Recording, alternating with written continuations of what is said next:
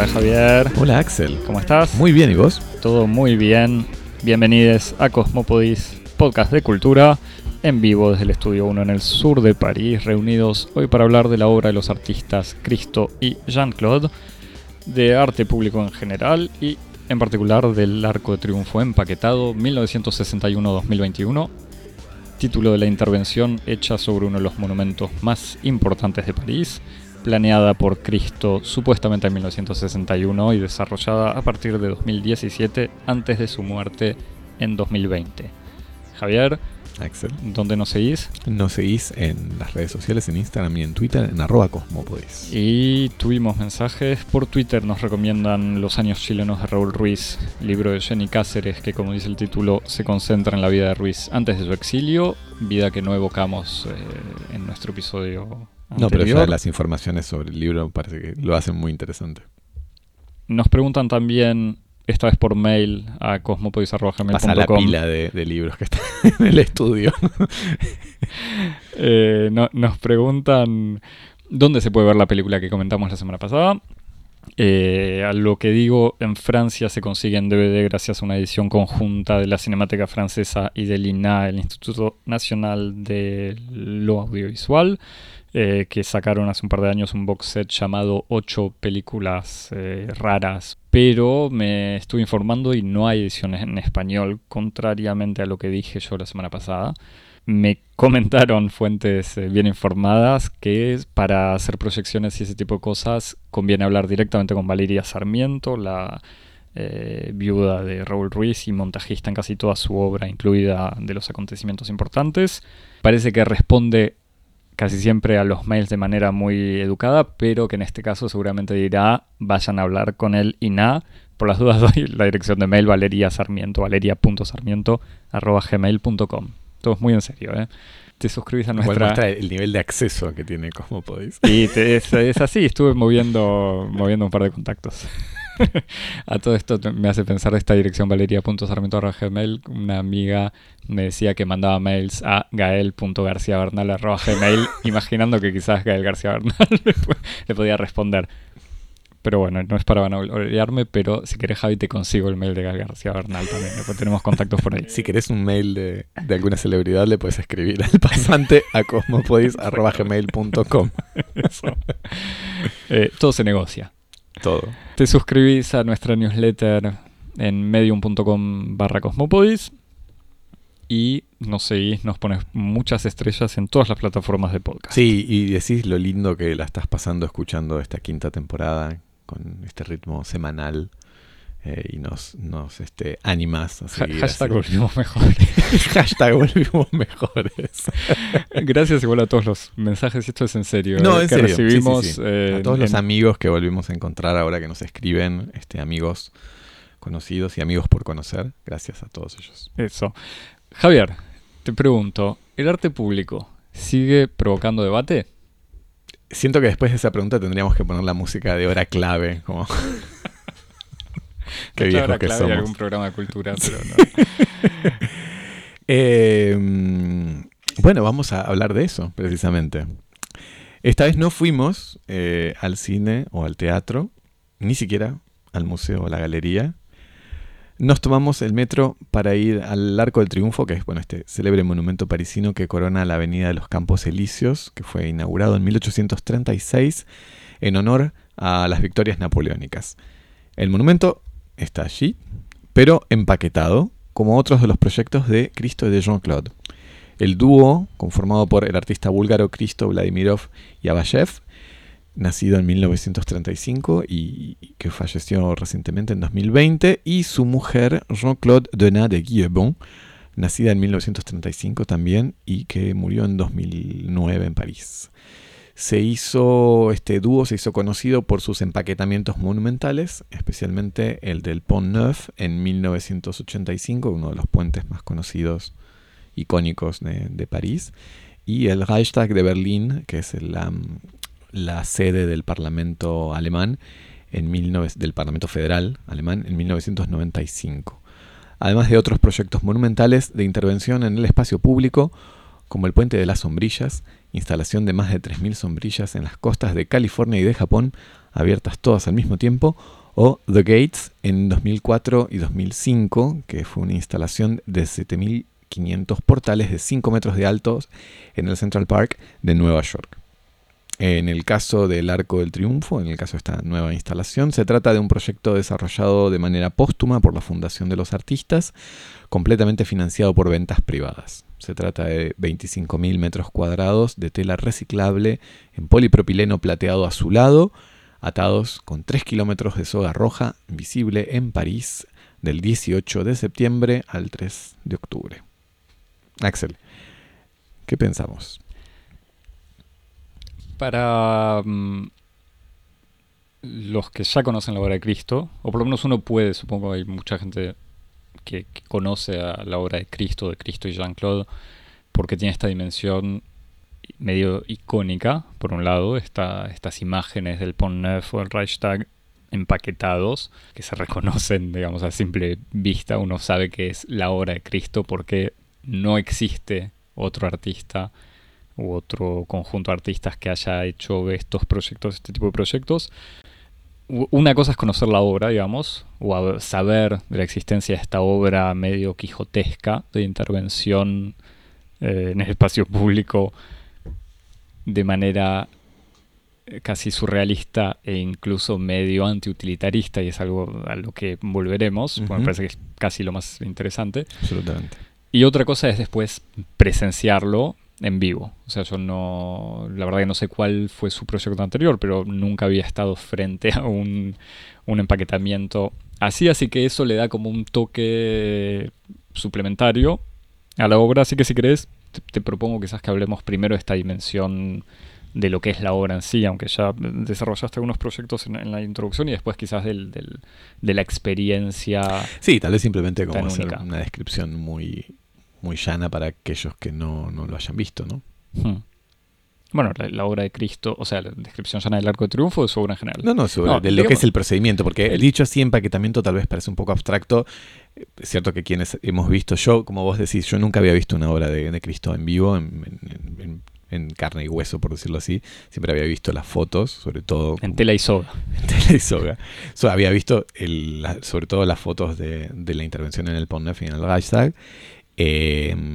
Son intervenciones en el espacio público que consisten, cuando vos decíamos empaquetamiento, es literalmente eso, consiste en envolver completamente edificios, instalaciones o partes del espacio público en telas, en general telas monocromo, sin inscripciones ni nada, y sujetar los volúmenes de estos edificios o estructuras con cuerdas que permitan mantener las telas más o menos fijas al contorno de lo que envuelven.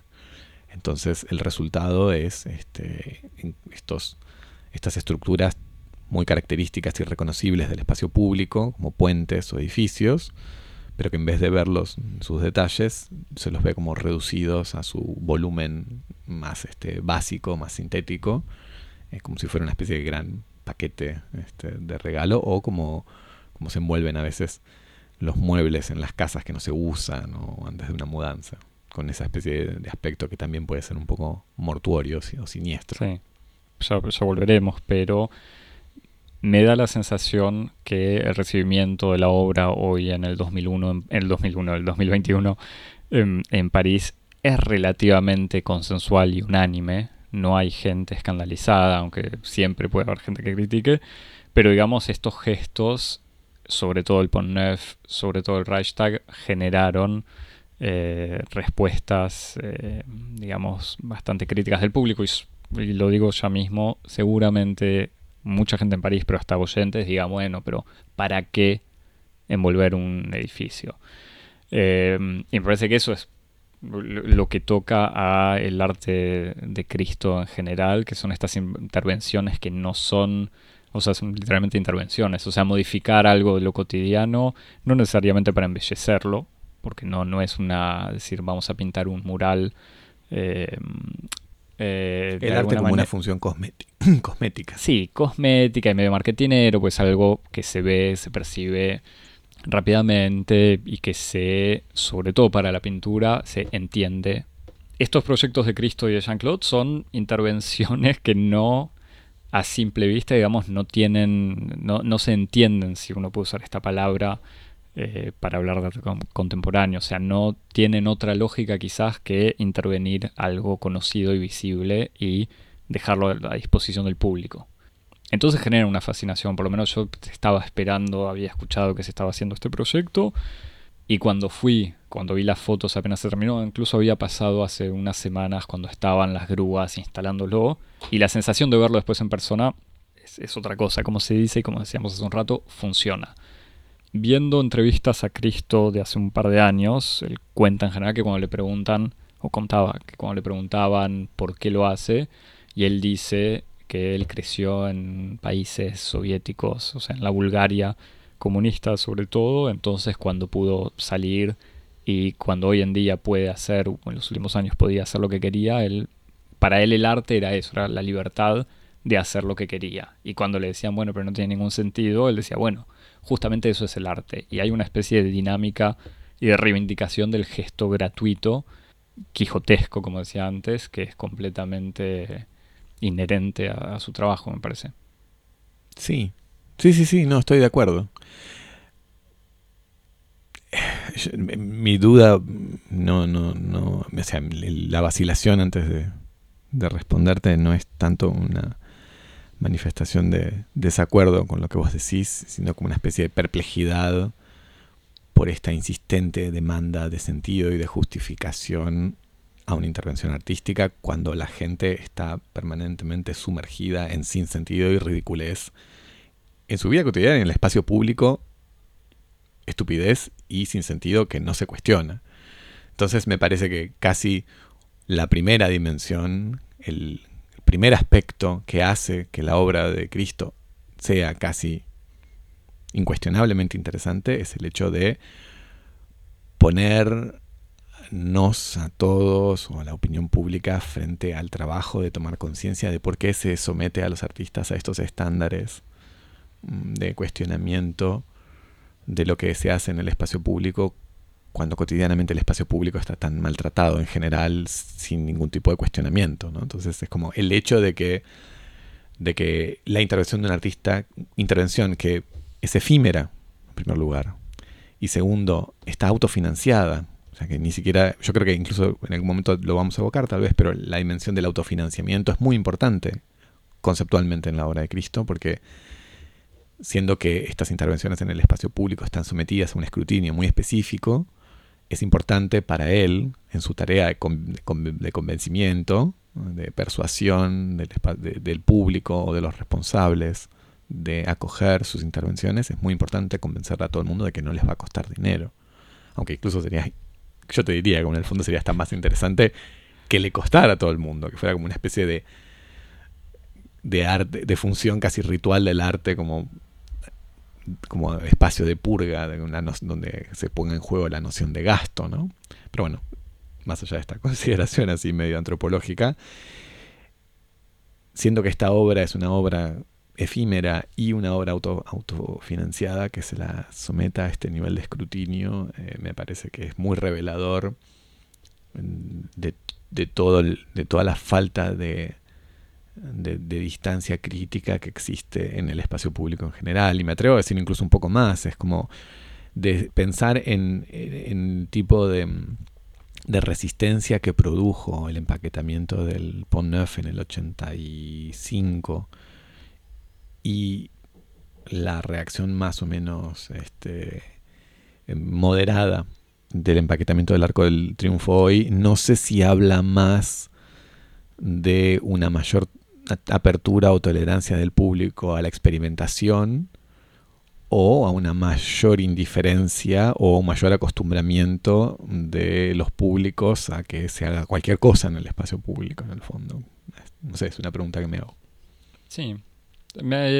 Yo lo asociaba con que en el fondo hay menos riesgo del lado del Estado, o sea, de la municipalidad parisina y del Estado en general. No es lo mismo, no es para defender a Chirac, pero digamos, no es lo mismo aceptar eso cuando Christo podía ser conocido, pero creo, no sé qué tipo de proyectos monumentales de ese estilo tenía, que hoy en día tener un monumento empaquetado por Christo, sabiendo que ya murió, así que técnicamente uno nunca sabe después, pero es el último proyecto sobre el que trabajó, hoy era más fácil aceptar este regalo, entre comillas, de Christo. Sí, igual como la hipótesis que yo tengo y la sensación que yo tengo, pero es perfectamente infundada, no sé, vos me decís si te parece convincente o no, es que vos pensá en lo que era el espacio público en los años 80. No sé, yo vi para este episodio vi el parte de un documental que justamente registra el proceso de preparación del proyecto del Pont Neuf, y se ven imágenes de París de los 80 y simplemente la proporción del espacio público que estaba ocupado por propagandas y publicidades era muy pequeño. El espacio público seguía siendo lo que se dice espacio público, un espacio libre de ocupación para explotación comercial o lo que fuera. Entonces, en ese espacio público que seguía siendo un espacio más o menos disponible para todos y sin una ocupación, digamos, especializada en una figura, una persona, una marca, lo que fuera, de repente que un artista ocupara todo ese espacio era muy chocante. Hoy, digo en París, que es donde nosotros pasamos la mayor cantidad de nuestro tiempo, pero es como... Es muy normal encontrarse con marquesinas que ocupan centenares de metros o fachadas enteras de grandes edificios y que son marquesinas de campañas de grandes marcas como Vuitton, Rolex, Vacheron Constantin, no sé, estas grandes marcas que de repente ocupan toda la fachada del Louvre o toda la fachada de la Conciergerie. ¿Te acuerdas cuando la Conciergerie estuvo, el Palacio de Justicia, el Palacio de Tribunales en el centro de París estuvo como empaquetado por imágenes de iPhones durante meses, y como en algún lugar chiquitito decía, no sé, Apple contribuye a la restitución de los frescos, la restauración de los frescos de la Grande Chapelle, de la Sainte Chapelle, no sé qué. Pero el hecho es que lo que quiero decir es como ha habido una especie como de colonización, de ocupación general del espacio público con intervenciones de publicidad o de otro tipo, que hace que la gente en el fondo esté más insensibilizada al tipo de cosas que pueden ocupar el espacio público de manera monumental. Y en cierto modo, entre comillas, estas intervenciones en el fondo, como si uno quiere decirlas o calificarlas de este modo, agresivas. Me parece que como el umbral que tienen los vecinos, los ocupantes de una ciudad para resistir al embate de ser expuestos a un mensaje o a una obra, ese umbral se ha elevado mucho y lamentablemente, lamentablemente es una valoración personal, pero lamentablemente no porque los artistas de repente ocupen todo el espacio público. Ese espacio público se ha ocupado de otras maneras. Y entonces el hecho de que esa ocupación haya elevado el umbral de tolerancia de las personas al nivel de exposición que ellos reciben, hace que tal vez hoy esta obra no sea recibida de un modo tan disruptivo. No sé qué pensás. Sí, acepto tu hipótesis como totalmente... Verosímil, si no vale. Verosímil, seguro. Concretamente, Javier, cuando te acercaste o cuando lo viste de verdad, de vuelta en tela y cuerda... Lloré. Lloré porque pensé en qué... Napoleón debe estar muy contento en su tumba, ¿no? El que nos manda, el que reconoció la referencia y nos manda un mensaje por Twitter o por mail, le manda una postal lleva una de remera París, firmada por todo el equipo. Hablando en serio, a mí me resultó interesante. Quiero decir, hay un efecto, pasa algo. Hay un efecto que es incluso un efecto plástico. Como a mí me resultó... interesante el resultado de esa especie como de proceso de simplificación que existe, ¿no? Como es una especie, casi un procedimiento como los procedimientos que inventaron los primeros cubistas cuando empezaron a ver objetos de un modo simplificado y empezar a intentar eliminar la mayor cantidad de ornamentos posibles sin que esos ornamentos sin que la reducción, la supresión de ornamentos reduzca la capacidad de reconocer el objeto que está representado. Entonces hay como una especie de proceso así de depuración de la forma, que está logrado de un modo muy interesante. Y eso funciona en términos plásticos. Después también en términos visuales, otra cosa que es muy interesante, sobre todo en el aspecto de la intervención de espacios monumentales, es que hay como un efecto, no sé si vos tiene la misma sensación, un efecto como de especie de miniaturización, en donde un monumento, y especialmente un monumento que representa la gloria militar, la gloria imperial, el poder metropolitano, en fin, tantas cosas que uno podría decir que representa el Arco de Triunfo, de repente envuelto fenomenológicamente. Digo, la impresión que uno tiene es que de repente ese monumento a la potencia queda como reducido a una especie de objeto pequeño que uno puede cubrir, que uno puede tapar, y que casi incluso se parece más al souvenir en el que se transformó en tanto que ícono, que al supuesto soporte de la memoria de la gloria nacional. Entonces ahí hay como una especie de efecto interesante que uno podría decir hasta tal vez eso es lo que inconscientemente más afecta a muchos. Esa especie como de capacidad de esta obra de vulnerar, de señalar, de subrayar la fragilidad que tienen esos soportes de la novela gloriosa nacional.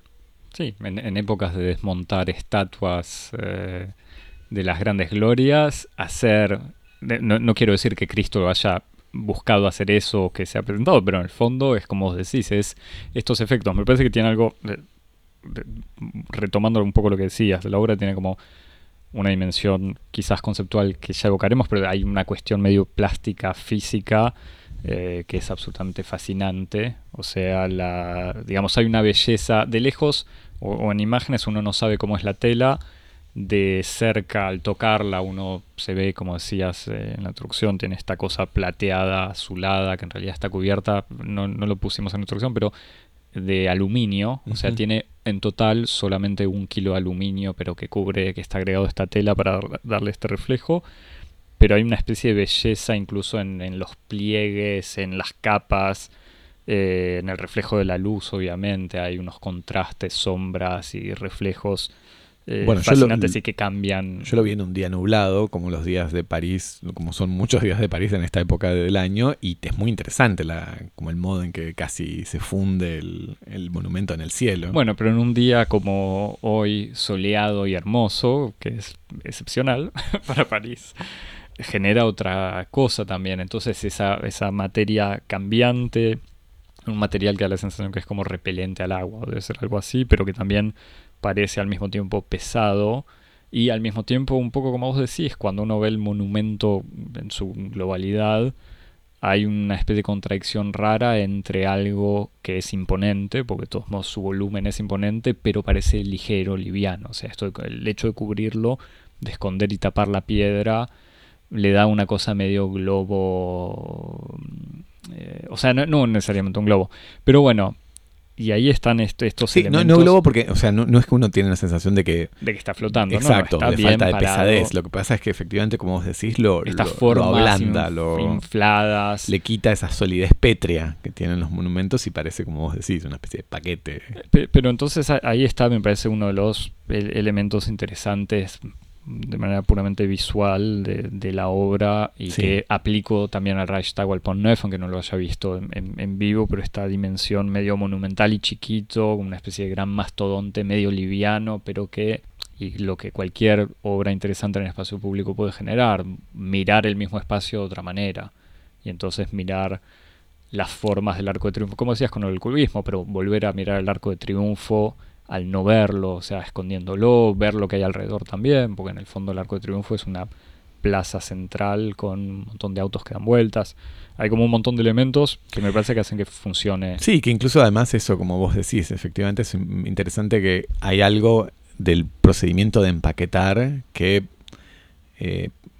digamos, opera bajo el principio del aislamiento, ¿no? Algo que está empaquetado, está como extraído de su entorno natural, y es interesante específicamente cómo funciona ese procedimiento de aislamiento en el Arco del Triunfo, que es un monumento que es inherentemente aislado, en el sentido en el que a diferencia, el Pont Neuf es, primero es un puente, que el puente es como lo contrario del aislamiento, es algo que une, y por otra parte es que está inserto en la trama urbana de París. El Pont Neuf es como una calle, es una vereda, es un eje de circulación, entonces...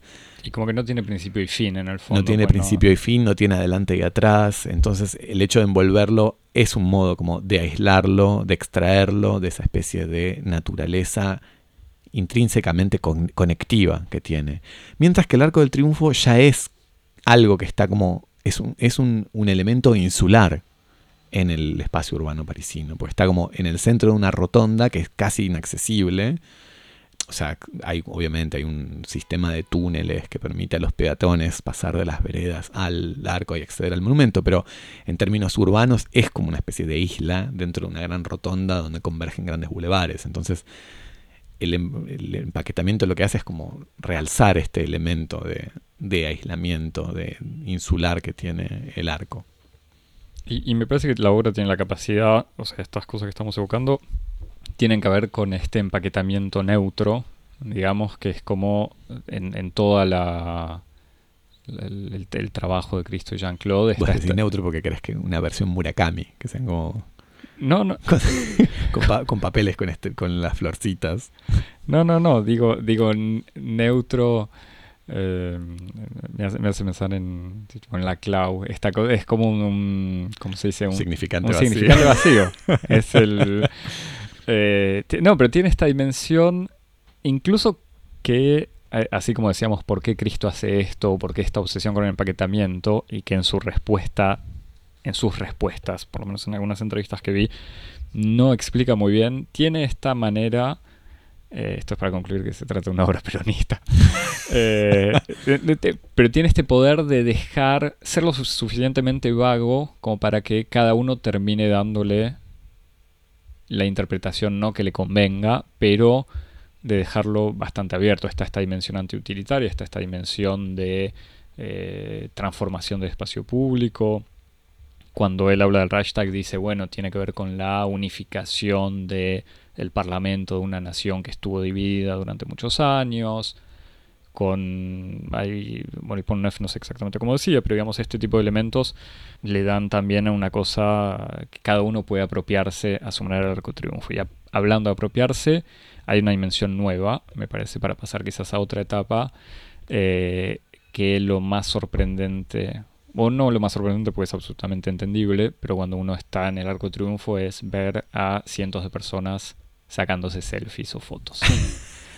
Y esta es la dimensión medio Instagram. Que incluso, me anticipo un poco lo que vas a decir, pero incluso es la razón por otra de las hipótesis por las cuales uno podría decir que esta obra es mejor tolerada hoy que hace 40 años, ponele. No, es eso, que es una obra que se vende porque se ve bien, digamos. Se ve bien, quizás se discute, pero digamos, es fotogénica, de alguna manera. O sea, es icónica. Me parece que ahí es donde funciona en Instagram. Muchos están estos museos, esta moda de cosas instagramables. Quizás tienen la dimensión imponente que no lo facilita, pero al mismo tiempo casi que la plaza está hecha para sacar fotos. Y introduzco otro detalle. El proyecto, como decíamos en la introducción, está financiado completamente por la Fundación Christo y Jeanne-Claude, que tiene millones de dólares y puede gastar 14 millones de dólares o de euros en este proyecto, porque venden la obra de Christo, y la obra que venden en general son los borradores o diseños de este tipo de proyectos. O sea, montajes hechos antes de los dibujos preparatorios. Y tiene un montón de mediadores, o sea, de empleados contratados por la fundación. De mediadores que son personas como guías que explican. Que están ahí para... Digo, para quien no está familiarizado con el término mediador. Que existen en centros de arte o en museos a veces para explicar justamente la obra, en esta idea de que el arte contemporáneo sobre todo hay que explicarlo. Pero el caso más interesante, y yo que estuve un rato largo ahí, me parece que el trabajo principal de los mediadores es sacar fotos.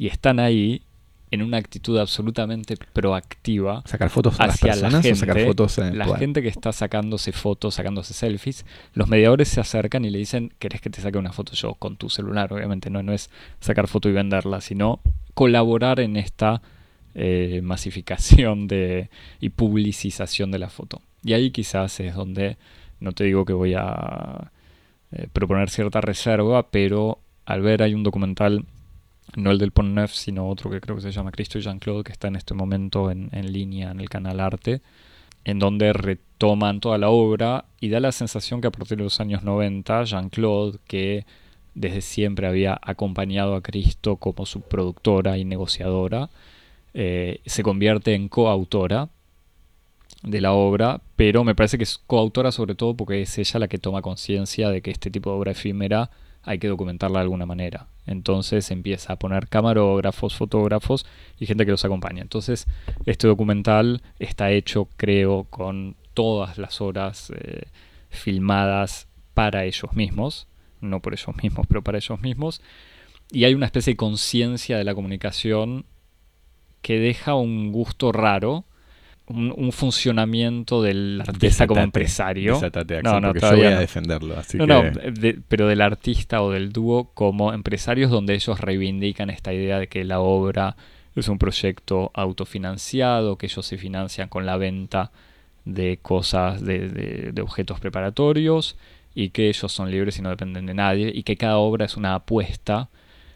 Y en una lógica medio rara, que no quiero decir que el señor Christo y su mujer hayan pensado así en los años 90, pero que no dudo que el board de la fundación tiene a alguien, aunque sea un pasante, haciendo el cálculo de cuánto les cuesta y cuánto les va a dar de ganancia, para poder financiar quizás otros proyectos, digamos, en toda su amor por el arte. Pero digamos, en el fondo hay un funcionamiento muy de apuesta entre hacemos este gasto, pero este gasto es una inversión.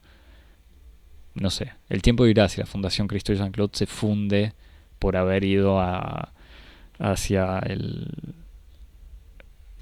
horizonte absoluto, digamos, de estos proyectos irracionales. Bueno, en defensa... Discúlpame, pero me defiendo si querés yo, no me defiendo a mí, sino... Atacate. Digo, por otro Hacé lado, así, exactamente, así como Christo decía en muchas entrevistas que para él su amor por lo irracional viene, y por lo antiutilitario, viene de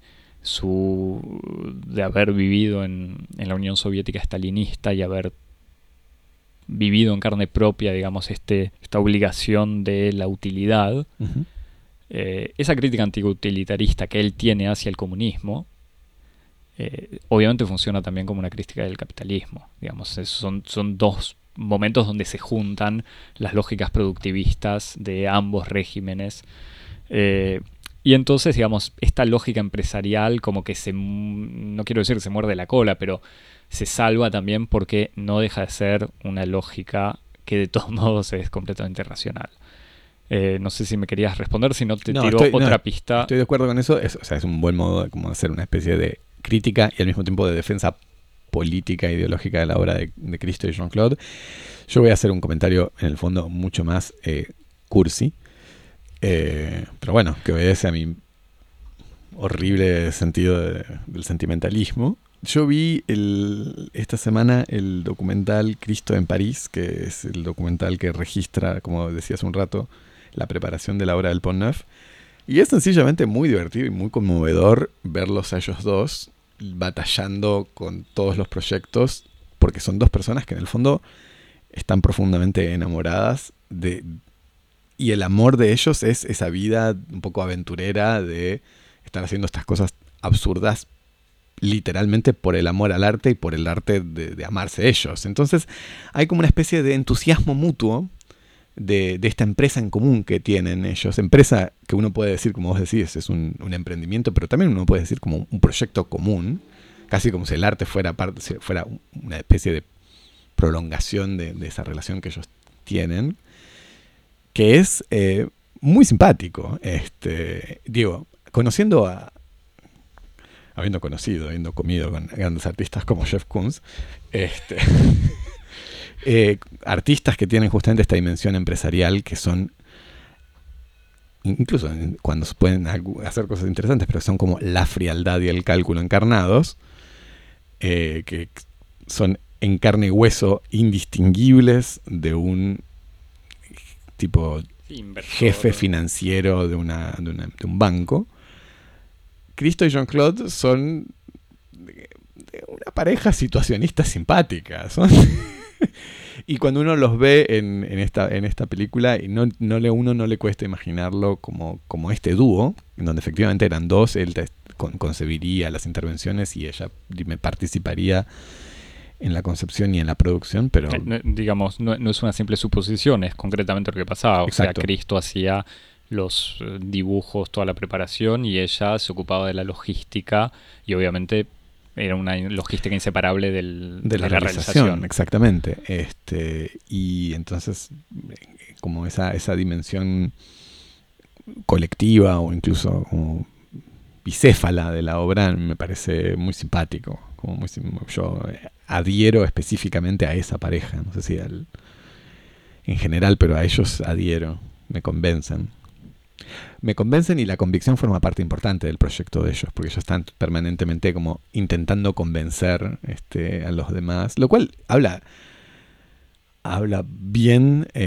Vos decías recién como Christo es una persona que no da o da los elementos mínimos para poder hacer tolerables las intervenciones y después dejarlas flotar en un margen bastante amplio de interpretación. Lo cual es muy difícil para un artista como él, porque los artistas en general gozan del distanciamiento de su obra, en el sentido de que su obra viaja y ellos no están acompañándola, o por la naturaleza móvil de las obras.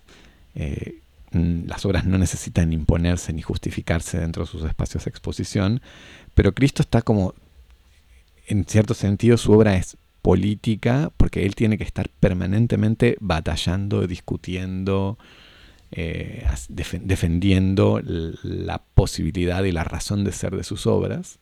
Forma casi, como vos decías, el hecho de que incluso eso tenga su propio archivo dentro de la pareja hace que incluso esa dimensión forme parte de la obra. Y al mismo tiempo él es siempre lo suficientemente perspicaz, o incluso uno podría decir que tiene la suficiente sensibilidad dramática para que el trabajo de defensa y de argumentación en favor de su obra no agote la posibilidad de recibir la obra casi de manera virgen e interpretarla como sea. No es poca cosa, estar permanentemente... teniendo que convencer sobre las razones de ser de una obra sin quitarle a esa obra alguna clase de misterio. Me parece que ahí hay como otro punto a favor de una cierta inteligencia social, del modo en que Christo instala sus obras en el espacio público sin digamos, negarles la posibilidad de existir de una manera autónoma más allá de las interpretaciones del artista. Sí, y que también tiene el mérito... retomar algo que evocábamos al principio y que habíamos evocado en parte cuando hablábamos de La banana de Mauricio Catelán. Uh-huh. Y que incluso cuando te decía al principio, como Javier, sigue habiendo debate sobre arte público, sigue habiendo debate. Sí, o digamos, creo que también habíamos hablado una vez el plug anal, el Christmas Tree hablando de Catelán, de McCarthy. De McCarthy, que fue en el fondo la última obra en el espacio público que generó un debate enorme en Francia, al punto que la terminaron sacando. O La vagina de la reina de Anish Kapoor en Versalles. Después reenviaremos a los capítulos correspondientes.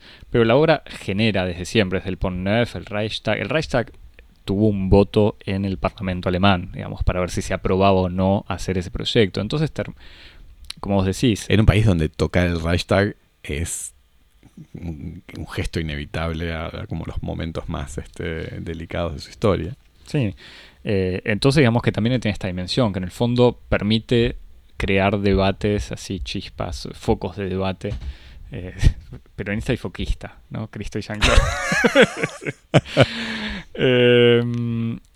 Así que también esta es otra dimensión. Para ir cerrando, me parece que el último detalle que sí es absolutamente único del Arco de Triunfo es que en la comunicación que hubo sobre la obra se insiste, o por lo menos se evoca sistemáticamente, que toda la tela va a ser reciclada. Y yo le pregunté a uno de los mediadores, diciendo, porque yo había visto esta película, este documental, y en ningún momento se habla de reciclaje, y me pareció que está bien, es muy 2021 decir que tenemos 25.000 kilómetros, no sé cuánto dije, de tela, pero que se va a reciclar. Entonces le pregunté, ¿y esto antes reciclaban también?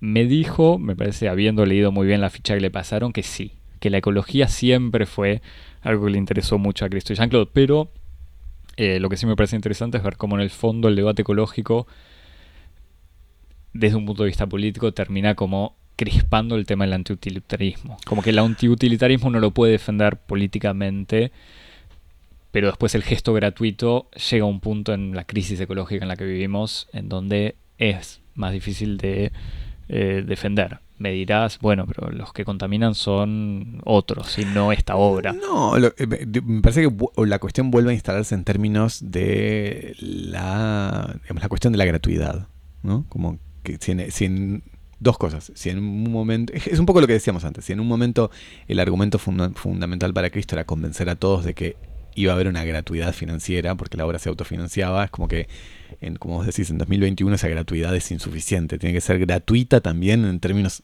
ambientales. Entonces no solamente tiene que ser autofinanciada, sino que además no tiene que tener impacto ambiental. Bueno, yo en el fondo diría, bueno, no, lo lindo sería que hubiera que, en alguna medida, como asumir el costo.